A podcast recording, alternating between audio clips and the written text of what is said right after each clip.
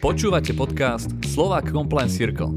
Aktuálne témy nielen zo sveta compliance.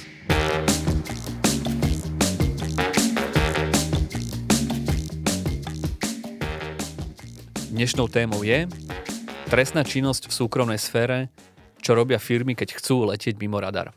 Mojím dnešným hostom je doktor Marek Kordík, zástupca riaditeľa Národnej centrály osobitných druhov kriminality, a zároveň pedagóg na Právnickej fakulte Univerzity Komenského na katedre trestného práva, kriminológie a kriminalistiky. Marek, ahoj. Ahoj. Vítam ťa. Ďakujem za pozvanie. Ty si docent trestného práva, ale teda pôsobíš aj na Právnickej fakulte, zároveň si, ako bolo už v tejto vizitke spomenuté, zástupca riaditeľa Národnej centrály osobitných druhov kriminality. Čomu sa teraz primárne venuješ? Ktorú vizitku by si teraz vytiahol, keby sa chcel predstaviť? Teraz zástupca riaditeľa, ale snažím sa tie dve činnosti navzájom doplňať. A tak, aby som využil tie synergie, ktoré mi poskytujú obe.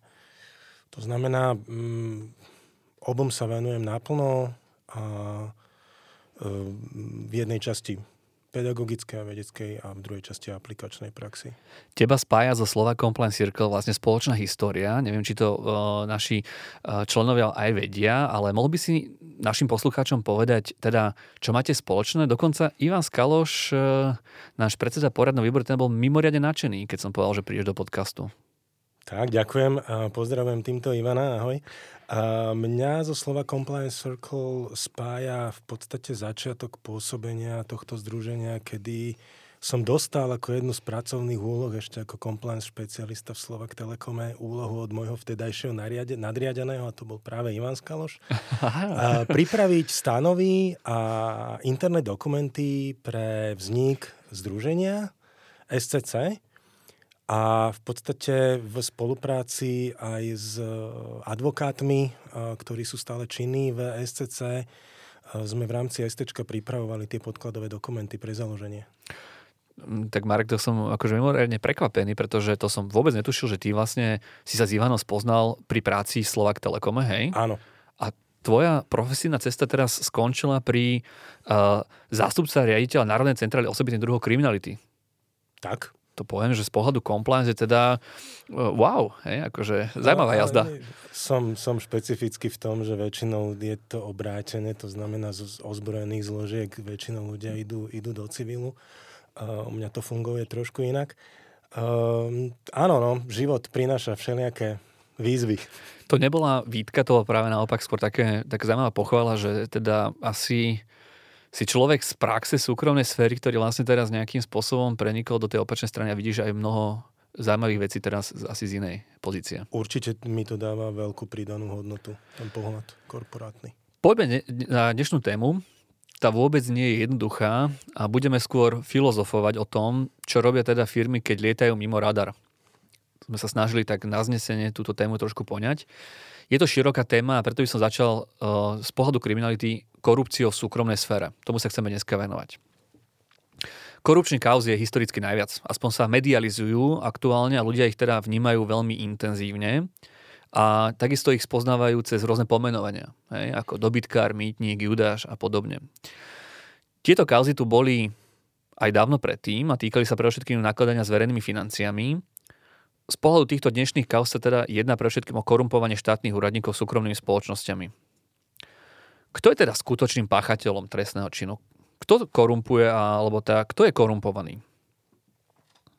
No, páchateľmi sú podľa môjho názoru jednoznačne obaja. Je to zrkadlový trestný čin, to znamená, niekto podpláca, niekto prijíma ten úplatok. Trestní sú obaja. Z pohľadu praxe je potom zaujímavé a problematické to, že aj keď je to jedno konanie, ktoré je zrkadlovo obrátené, tak veľmi často sa stane, že podplácaný je oslobodený a ten, kto korumpuje, je odsúdený. A naopak. To znamená, logika veci by ti mala dať, že ak ide o jedno pokračujúce konanie, mal by tam byť veľmi rovnaký, ak nie, teda, alebo veľmi podobný rezultát. A nie je tomu v praxi. Nie je tomu tak. Nie je tomu tak. A dôvod, prečo tomu tak nie je? Lebo niekto spolupracuje na konci? Tých dôvodov môže byť niekoľko. Napríklad prípadne dohoda o vine a treste u jednej osoby a následne potom štandard dokazovania na hlavnom pojednávaní vo vzťahu k druhej osobe, prípadne vylúčenie určitých dôkazov, ktoré súd vyhodnotí ako neakceptovateľné. Takže a samozrejme niekedy je to aj nejaký rozličný právny pohľad osoby, ktorá tú vec prejednáva. To je právny pohľad, chápem, ale skúsme sa tým zamyslieť, lebo tá otázka mala byť skôr položená, že teda kto je skutočným páchateľom v zmysle, že kto za to môže, alebo kto ako keby je ten spúšťačom týchto skutkov, že či to je teda ten súkromník, ktorý sa chce dostať k profitu, k zákazke, alebo ten, ktorý vytvorí tomu prostredie a nechá sa korumpovať. Ťažká otázka. Vždy tá ponuka, ten dopyt reaguje na nejakú ponuku. Mhm. A súčasne asi je aj pravdou zase nejak filozoficky, že určitá miera korupcie bude vždy bez ohľadu na kvalitu toho prostredia, aké je. Ale skôr by som povedal, že je to o tej ponuke a dopyte. Mhm.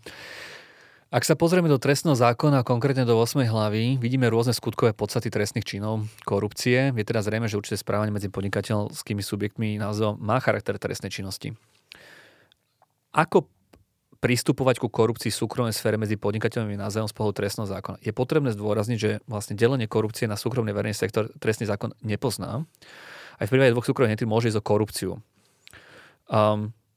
Ako to by si to ty, ako keby, vieš, kam smerujem tú otázku, hej? Že dvaja podnikatelia nemusia úplne nevyhnutne poškodzať nejaké verejné záujmy, ale oni sa akože zásadným spôsobom ovplyvňujú svoje správy tým, že korumpujú sa navzájom, neviem.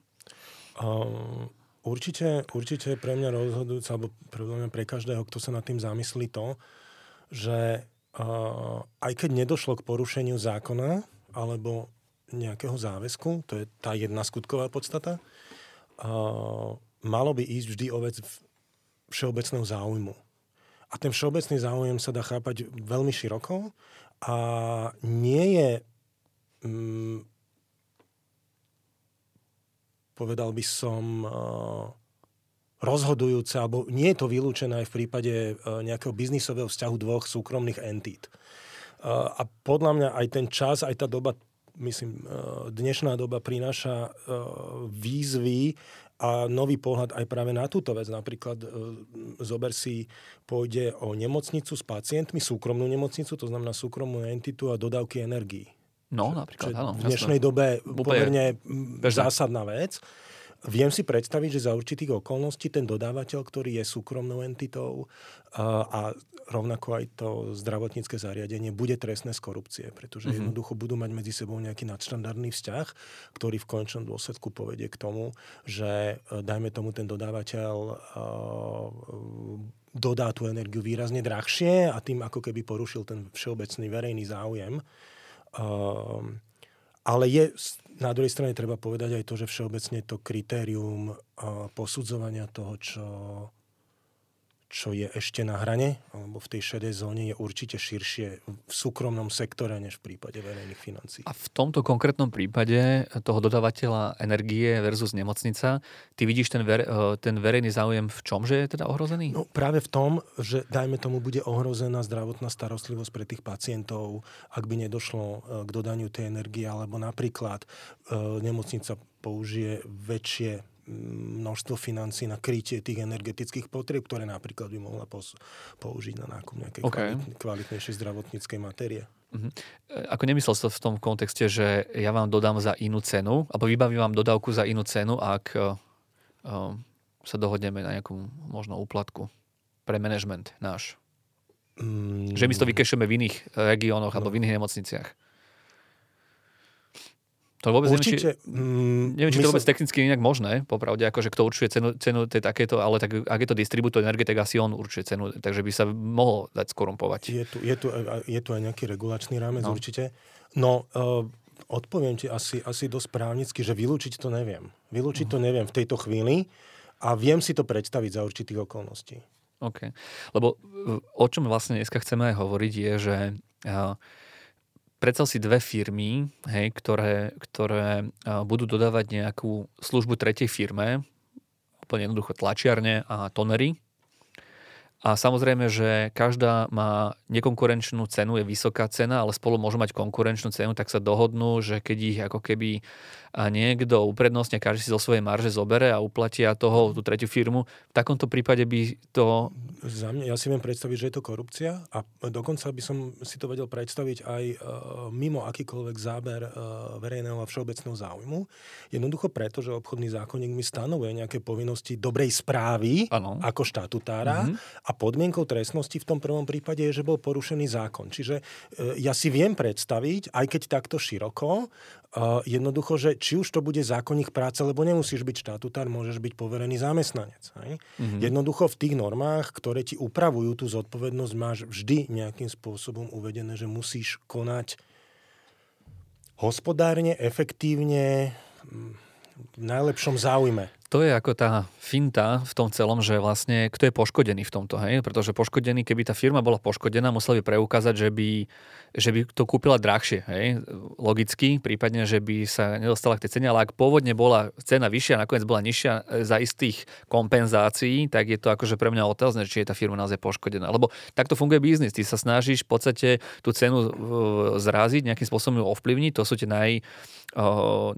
najväčšie nástražné miny v tom biznise a potom niekto na tom musí trátiť, hej, alebo nemusí. Hej. Len úplne súhlasím s tebou a hovorím, z môjho pohľadu je toto skôr debata o tej téme, ale je potrebné zdôrazniť, že pri korupčných trestných činoch, čo sú trestné činy proti verejnému poriadku, nemáš nikdy poškodeného. Uh-huh. Takže poškodení sú zájmy Slovenskej republiky, nie? Áno, ale nemá postavenie. Čiže, a naspäť, aby som sa vrátil k tvojej otázke.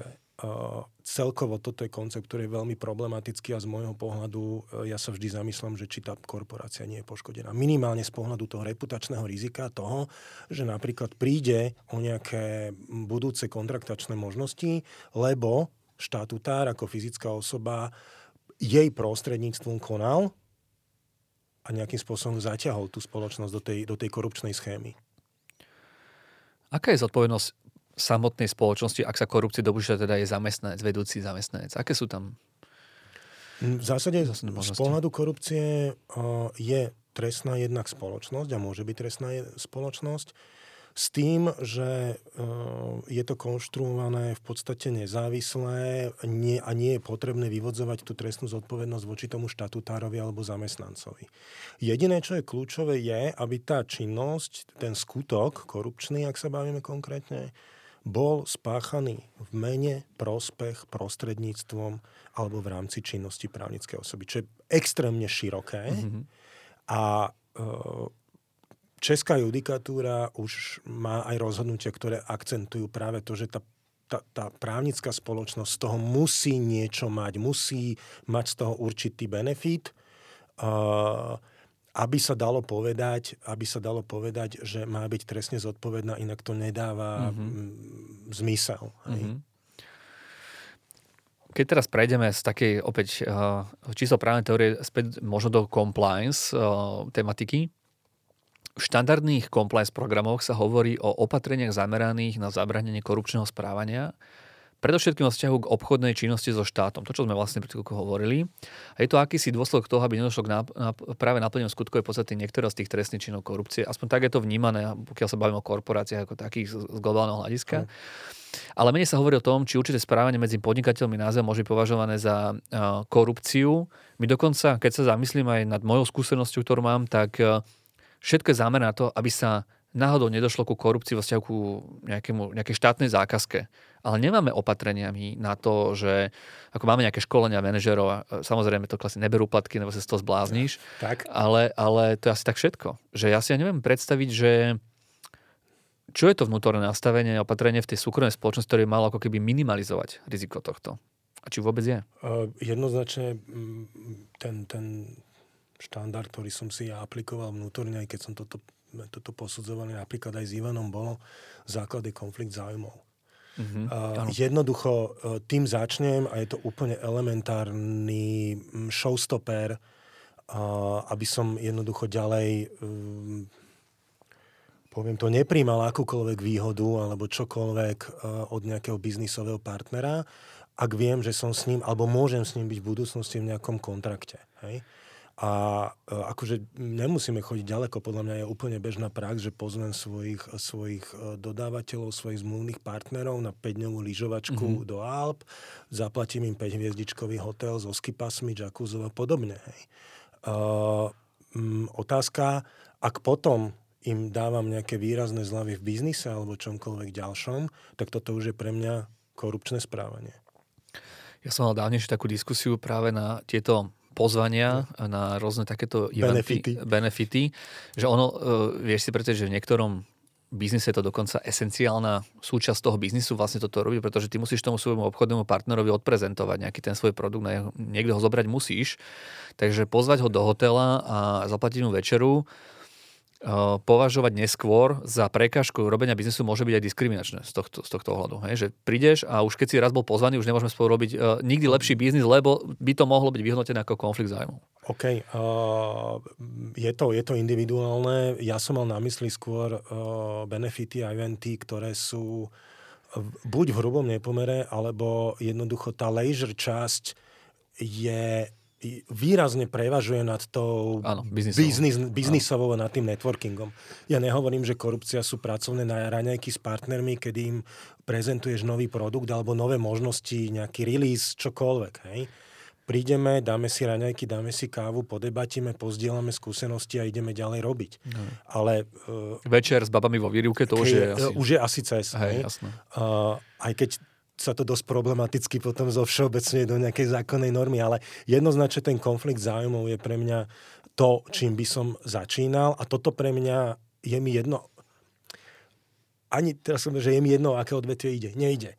Pretože máme aj nejaký index percepcie korupcie.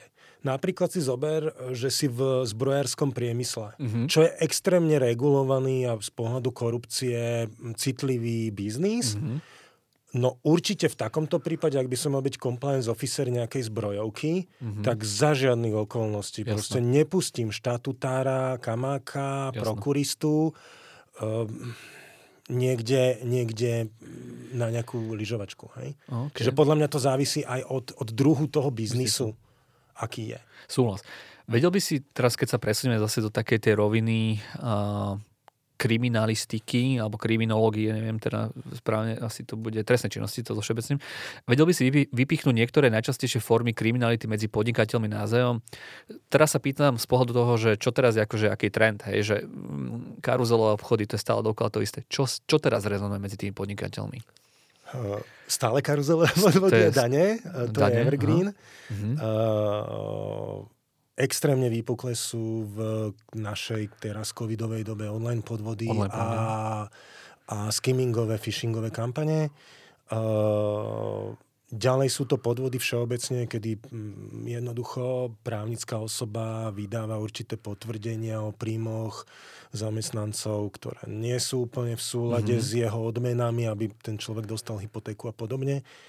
No, samozrejme, určite aj korupcia v takej miere, o akej sa teraz bavíme.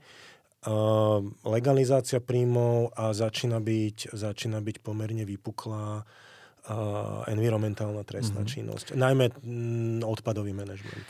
My sme zachytili čo sa pohybujeme teraz poslednú dobu v automobilovom sektore, že teda AML, čo pred 5-6 rokmi ani nebola téma, je pre nás top téma. Auta sú skoro druhým hlavným zbožím prania špinavých peňazí. Tretím na Slovensku. Tak tretím, ďakujem za túto štatistiku. Tak ja som nebol až tak ďaleko, čo je šokujúce inak. Druhé sú nehnuteľnosti a prvé sú peniaze na účtoch. Banka, hej? Takže banka, potom realitky a potom my, hej? Potom my, áno. OK, tak to je extrémne, ako by som povedal, že zmena za posledných 5 rokov. A teraz ešte ty pridávaš potom všetky tie online podvody a tá sofistikovanejšia trestná činnosť. Ale ja sa vrátim napriek tým DPHčkám. Skús mi povedať zo svojej skúsenosti, keďže si človek teraz z praxe, že prečo stále nám pretrvávajú tieto formy kriminality, keď už sme sa mohli za isté obdobie roky poučiť aj spôsobom vyšetrovania a tak ďalej. Aké sú príčiny? Príčin by som povedal, že niekoľko z môjho pohľadu. Tá prvá príčina sú fyzické možnosti a kapacity finančnej správy. Ďalej, aj keď sme krajina Európskej únie v 21. storočia, tak prepájanie systémov a nejaká analytika je stále ešte v plienkach. Čiže to je asi druhý faktor.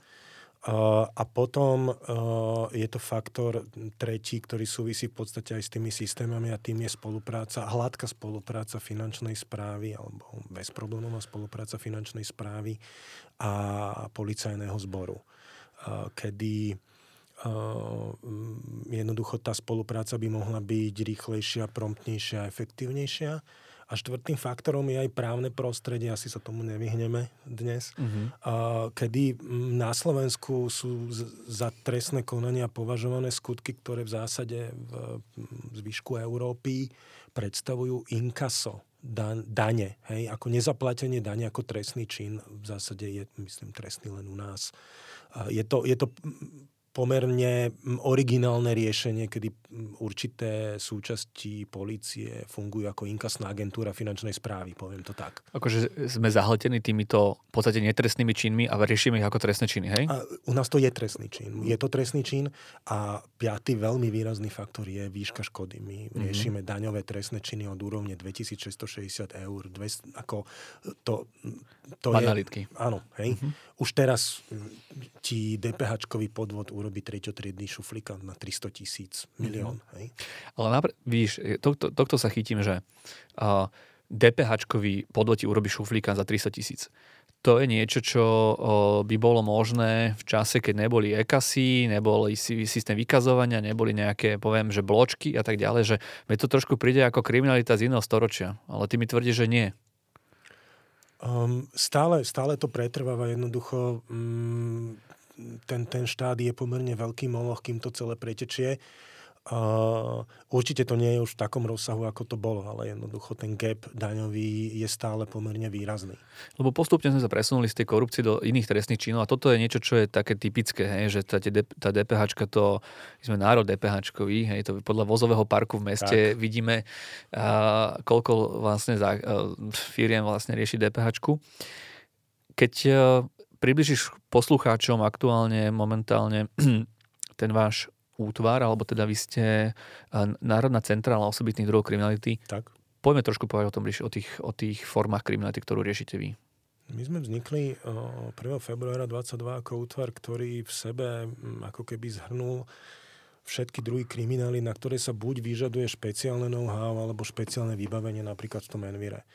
A súčasne nie sú kapacity na všeobecných útvaroch zaoberať sa tým plnohodnotne a na expertnej úrovni.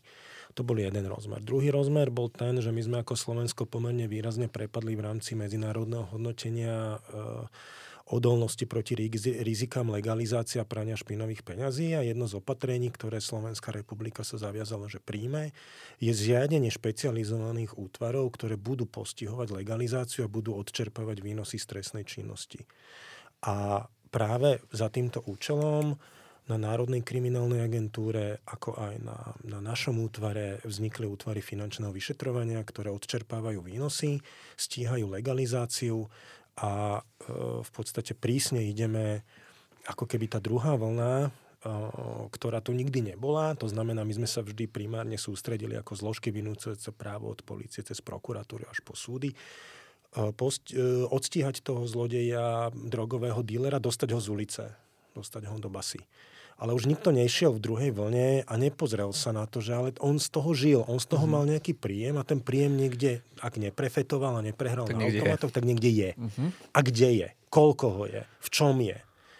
No práve na to sme tu my, že spolupracujeme s tým takzvaným policajtom, ktorý vyšetruje ten predikatívny trestný čin, ten zdrojový, na tom, kde sú tie peniaze, kde sú tie veci, ktoré on takto získal. Jasne, idete vlastne po zdroji. Ja si to predstavím tak. Z pohľadu Finančnej spravodajskej jednotky, ktorá prijíma hlásenia NOO, vyhodnocuje ich, potom rýchlo prokurátor zabezpečí nejaké prostriedky, naučite sa možno nejakým spôsobom tak keď nahlasíš NO, tak je tam lehota na to, kým môže prokurátor rozhodnúť o tom, že tie prostriedky... Ešte nie. Ešte si len v takzvanom technickom opatrení podľa zákona o legalizácii FSJčka nemá nič s trestným konaním. Dobre, ja sa k tomu dostanem, že vlastne tam vidíme, že tie prostriedky sa nejakým spôsobom môžu zadržať na účte, potom sa možno začne nejaké trestné konanie v tej veci.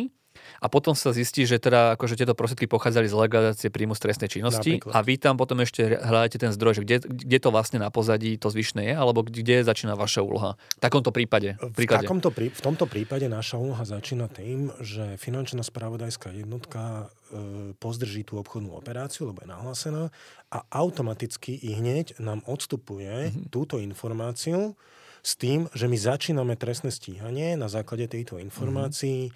Môže to byť legalizácia, môže to byť podvod, môže to byť čokoľvek. A už tie peniaze preberáme do trestného stíhania. A áno, dokazujeme to, že z čoho pochádzajú, čo mal byť predikatívny trestný čin a tak ďalej. A rozumiem tomu tak, že u vás je teda tým pádom významná aj tá medzinárodná spolupráca, pretože to je niečo, čo... Je úplne kľúčová. To je vlastne to, kvôli čomu ste boli ako keby, že Slovensko malo nedostatočne vytvorený tento systém, pretože nebola si schopná ani vykonávať nejakú spoluprácu na medzinárodnej úrovni, keďže toto je ako keby globálny, hej? Globálna kriminalita. To je globálny problém a aj to bol dôvod, ale v zásade tým, že ono je to viazané na národnú jurisdikciu, tak my vždy v podstate konáme, ak ten majetok je na Slovensku, respektíve ak je majetok v cudzine, tak minimálne to trestné stíhanie musí byť na Slovensku. Ale áno, vybavujeme aj tie dožiadania z cudziny. Pretože keď som si pamätal, v časi bankové, zlaté, tak však to všetko vlastne išlo. Akože... sú vzdialené ostrovy a full nominy a nominy a offshore tieto a tak ďalej, company, že tam musíte potom ako pokračovať týmto smerom. Až tam, tam, kde nám to umožní ten partner, ktorého dožadujeme, tak áno, práve tie offshory sú známe tým, že oni veľmi nespolupracujú, čiže čakáme na právnu pomoc rok, čakáme viac. Ale áno. A potom... Už aj prax ukazuje, že jednoducho, keď tá platba odíde niekde do Diego Garcia, do Beninu, tak jednoducho my vieme, že pravdepodobne ešte v ten deň tie peniaze boli vybrané v keši a už sa k tomu nikto nedostane. To bolo AML, keď tak akože všeobecne môžem povedať. A teraz tá počítačová kriminalita, prípadne tá mi príde ako najnovšia, alebo taký najväčší fenomén aktuálne. Toto sa spája so spoločnosťami alebo s jednotlivcami, ktoré sa schovajú za nejaké možno spoločnosti? Toto sa spája so spoločnosťami viac v prípadoch, kedy sú poškodené spoločnosti, typicky nejakým CEO podvodom. S jednotlivcami, ktorí sa za tie spoločnosti vydávajú, lebo tie nigerijské listy a CEO maily vypisujú. No a potom to súvisí v neposlednom rade aj samozrejme s nejakým zneužívaním detí na internete, detskou pornografiou, ktorá je pomerne vypuklá. Ale z pohľadu našej dnešnej témy určite tie online podvody. A krypto. No, dobre, tak krypto ma zaujíma. Ja si myslím, že krypto je rýchlejšie pomaly ako akýkoľvek najúčinnejší. Myslím, krypto téma je veľmi dopredu. Neviem, či... máme také rýchle topánky našich národných inštitúcií, aby sme dokázali tieto krypto trendy. Následne, aká je reálna skúsenosť vaša s tým? Úplne rovnaká, ako vždy chytáme ten vlak, ktorý je nechytiteľný, ten posledný vagón.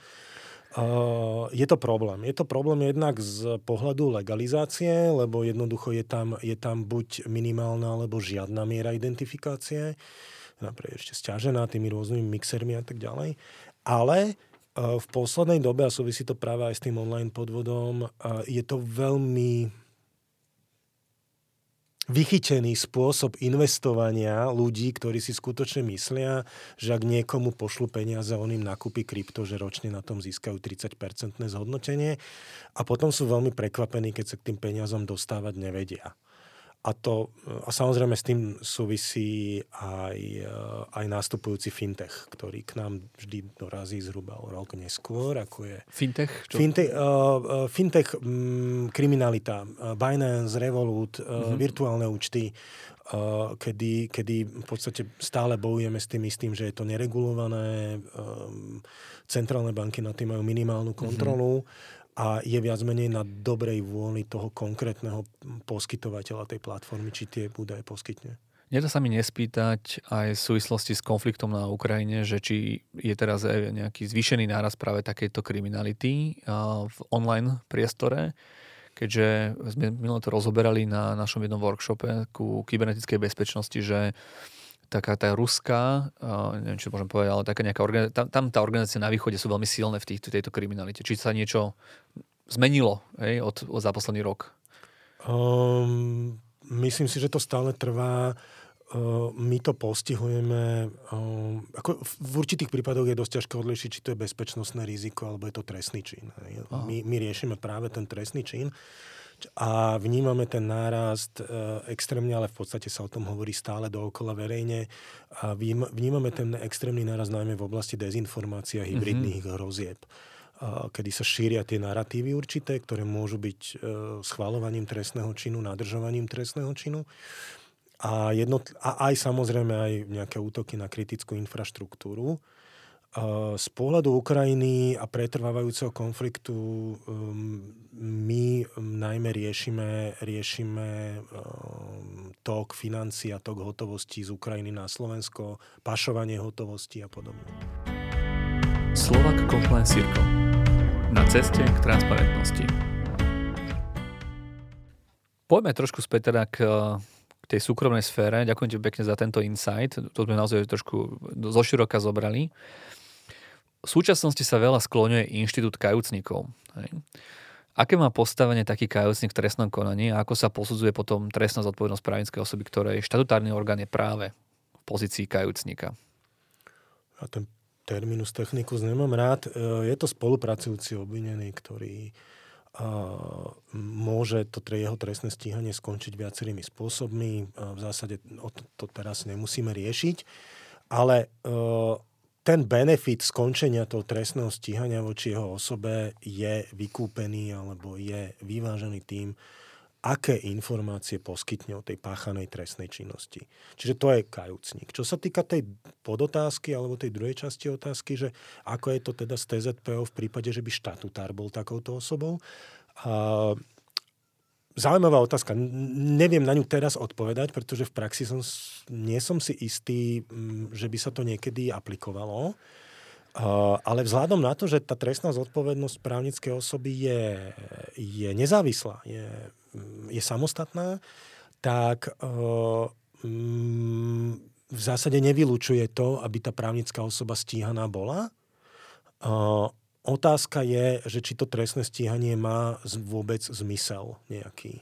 Hej? No, podľa mňa tá otázka napadla z toho dôvodu, že teraz nechcem interpretovať nemecké právo, ale máme v niektorých právnych poriadkoch ako veľmi silnú trestnoprávnu zodpovednosť štatutárnych orgánov a tá práve sú tam nejaké konkrétne skutkové podstaty, ktorých sa môže priamo dopustiť tento štatutárny orgán a tam jednoducho je úplne zrejme, že on ako musí konať, aby bol trestne zodpovedný a potom to súvisí aj s tým, že či konal úplne sám, alebo v mene právnickej osoby, alebo na pokyn, alebo použili ju právnickú osobu, aby spáchal ten trestný čin, že uvažujem. Keby som ja bol kajúcnik, štatutárny orgán a teda spolupracujúci obvinený a teda prispejem k odhaleniu trestnej činnosti, až že už pomaly som kľúčovým, tým spolupracujúcim obvineným v tom procese, že či vlastne dokážem aj tú právnickú osobu ako keby liberovať. Viem si predstaviť, že áno. Myslím si, že ten oteň, ktorý si ty spomenul, vychádza z niečoho, čo v podstate máme v určitej miere aj u nás a tým je účinná lútosť. Čiže to funguje, hej? To funguje. Jasne. Ale ako náhle už sme v štádiu toho, že ide o osobu obvinenú, ktorá začína spolupracovať a popri tom prebieha paralelné trestné stíhanie tej právnickej osoby, tak tam úplne som tým záverom nie istý, ale nič menej rácio toho trestného stíhania tej právnickej osoby musí byť dané tým charakterom toho skutku. Čiže viem si predstaviť to, že jednoducho bude sa liberovať tá právnická osoba a navyše nikde nie je napísané, že spolupracujúci obvinený nemôže byť aj tá právnická osoba. Inak povedané, okay. Ako keby to konanie toho štatutára, ktoré zavezuje tú právnickú osobu, tak z môjho pohľadu in dubio pro reo, prečo právnická osoba nemohla vydať dokumenty, prečo by právnická osoba nemohla spolupracovať na odhalení niečoho ďalšieho prostredníctvom svojho štatutára. Ako je to originálny koncept, ale... Okay, chápem. No konala by určite jedine na pokyn svojho štatutára, bez neho by asi nemohla. OK, no dobré. Neviem. Áno. To teda je zaujímavá myšlienka. Ak by sa posudzovalo konanie, ktoré sa dejú v súkromných firmách spočívajúce v manipulácii obstarávania, napríklad, ktoré by v prípade verejného sektora naplňali skutkovú podstatu machinácie pri verejnom obstarávaní a došlo by ku škode, ako by sa posudzovala takáto trestná zodpovednosť právnickej osoby? Znovu vrátim sa k tej našej predchádzajúcej debate, ktorú sme mali o tom, že... Porušenie povinnosti pri správe cudzieho majetku. Jasné. Jeden rozmer a druhý rozmer takisto aj určitá miera korupcie, alebo určitá korupcia. A v prípade, že by došlo ku škode, tak porušenie povinnosti pri správe cudzieho majetku si viem predstaviť, lebo vždy...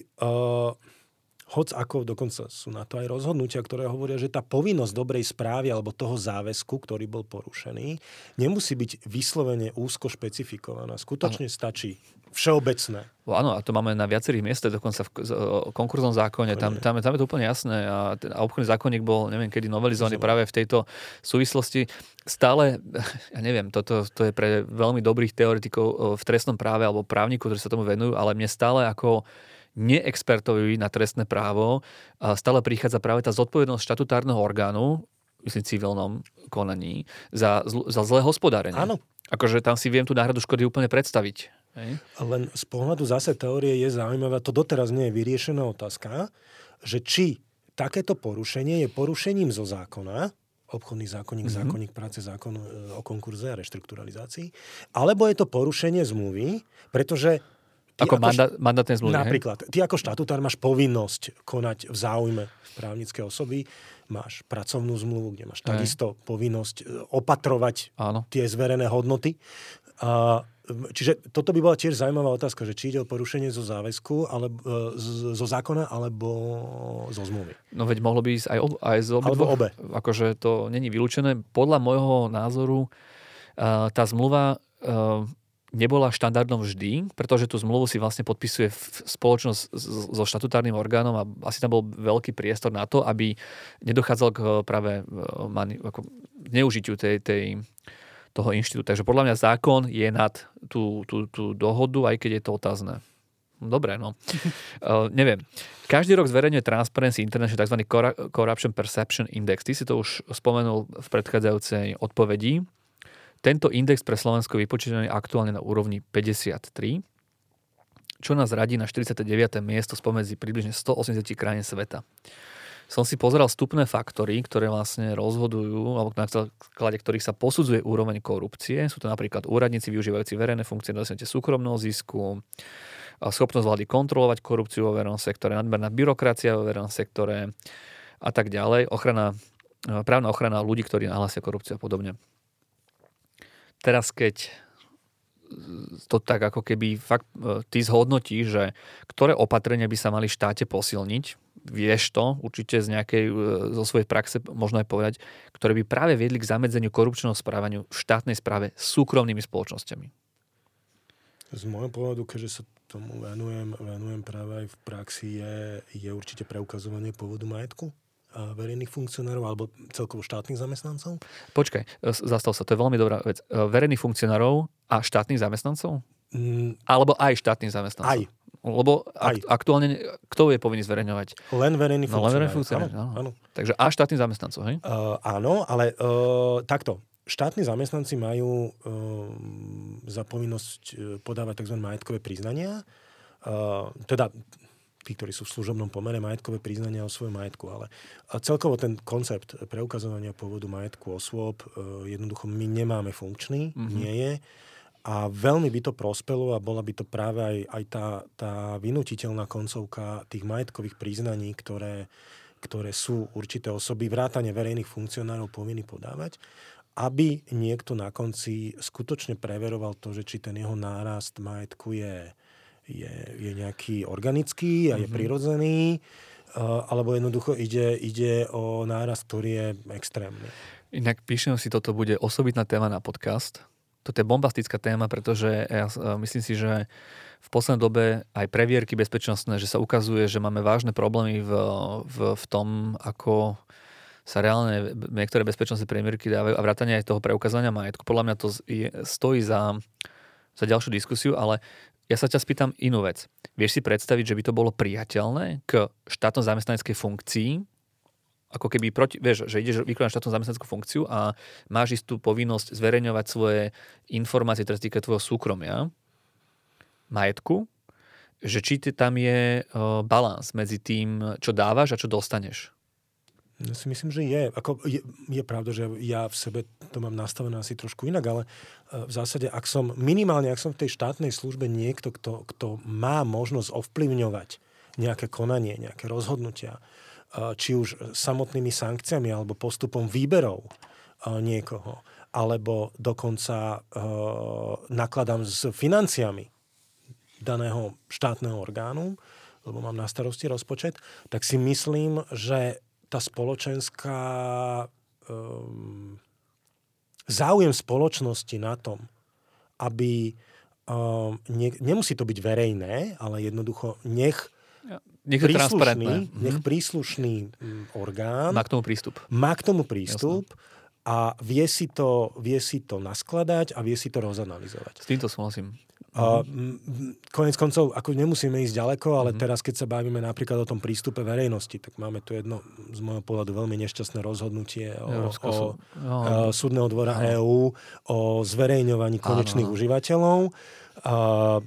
Rozumiem tie argumentácie, keď som nutne nemusím súhlasiť, ale v zásade bolo povedané, že teda verejnosť nemá mať prístup ku všetkému, ale, lebo to je zásah do súkromia, ale musí tu byť niekto, či už watchdog, law enforcing agencies, kto má prístup, musí mať prístup k týmto údajom, aby to vedel ďalej použiť. Takže odpoveď na otázku, že čo by teda bolo to kľúčové, alebo teda vhodné opatrenie, alebo čo by sme mohli posilniť z tvojho pohľadu, aby sme zabranili korupcii a korupčnému správaniu medzi súkromnou a verejnou sférou, je vlastne väčšia transparentnosť k majetkovým pomerom niektorých alebo úradníkov, alebo teda štátnych zamestnancov, nejaké pozícii asi, hej? Tak, ako celkovo ten koncept preukazovania pôvodu majetku je podľa mňa najkľúčovejší, lebo ak sa teraz bavíme o služobnom pomere, policajtoch, prokurátoroch, štátnych zamestnancoch, tak nezabúdaj na to, že spravidla tie osoby to nemajú písané na seba. Čiže má to písané na niekoho, kto je súkromnou treťou osobou. Čiže nechcem zužovať to preukazovanie pôvodu majetku len na toto. Preukazovanie pôvodu majetku na kohokoľvek, kto spravuje alebo užíva esety, ktoré sú v hrubom nepomere s jeho zákonným príjmom, ktorý je nejakým spôsobom logicky zdôvodniteľný. Ešte je dneska taká otázka, že či keď máš zlaté tehličky u seba v domácom trezore a jasné, že tú hodnotu toho zlata si asi nemohol svojim platom štátnom zamestnaneckým proste získať, že či keď napíšeš do nejakého priznania, že to máš od brata alebo podedené po otcovi, či to je dostatočný argument pre to, aby to u teba bola akože vybavená informácia, ne? Lebo toto sa dá. No. To znovu zdôrazňujem slovo účinný a efektívny spôsob preukazovania. Toto nie je efektívne. Papier znesie všetko. Ja musím mať ako štát kapacity na to, aby niekto prišiel, pozrel sa a povedal mi, no Kordík, ak ty si napísal, že si zdedil 10 tehál, tak ukáž mi notárske osvedčenie, kedy si to dedil. Jasné. A tak ďalej. Ako všetko je zdôvodniteľné, len jednoducho ten nelegálny príjem alebo nezákonný príjem zdôvodníš ťažko. Alebo mal by si ho zdôvodniť ťažko. Vláda musí otvoriť priestor na zapojenie verejnosti do rozhodovania od aktivistov cez majiteľov firiem až po marginalizované komunity, tak aby všetci mohli uplatňovať svoje práva a účinne bojovať proti korupcii. Takýto výrok kedysi povedal Daniel Eriksson, šéf Transparency International. A súkromné firmy to mali robiť tým, že presadzujú pravidla etiky a integrity a spoločenskej zodpovednosti. Napadá ťa ešte nejaká motivácia alebo nejaké okrem... Toto bolo jasné stanovisko k tomu, čo by malo zlepšiť štát, ale čo by mali zlepšiť firmy, aby sa vyvarovali toho, že vlastne sklznú do nejakej tej slučky toho manipulácie, korupčného správania, toho ovplyvňovania. Lebo ja som na začiatku som ti povedal, kto je skutočný vinník, hej, ten, čo korumpoval, je korumpovaný. Teraz nejaké odporúčanie ešte možno ty máš bohovskú skúsenosť z compliance sektora, zo súkromnej spoločnosti, tak čo by bola taká rada ešte do súkromných radov spoločnosti podnikateľom? Z môjho pohľadu určite riziko je lobbying a neupravený lobbying, čiže o to viac v prostredí Slovenska, kde každý každého pozná a všetci sme bratranca, sesternici, muž. Čiže to je jeden rozmer a druhý rozmer je akási vnútorná integrita jednak na strane aj štátnych úradníkov, ale osobná integrita ľudí zo súkromného sektora, jednoducho povedať si, že o tomto ten biznis nie je, že ten biznis stále, aj keď je primárnym účelom dosahovanie zisku, má mať nejaké rámce, v ktorých sa mám hýbať, udržateľné a jednoducho neísť do toho. Je to úplne ideál, ja chápem, ale potom skutočne to bude vytvárať aj zmenšený dopyt po takýchto praktikách. No, asi toto.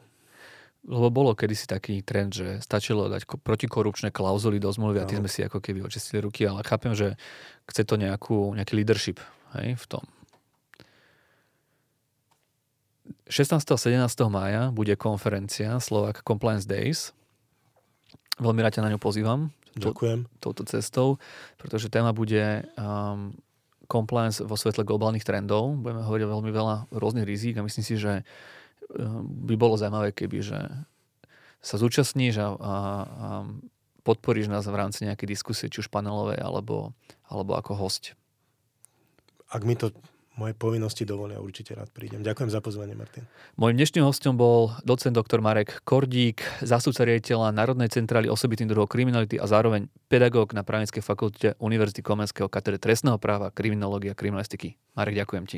Ja ďakujem za pozvanie. Pekný deň.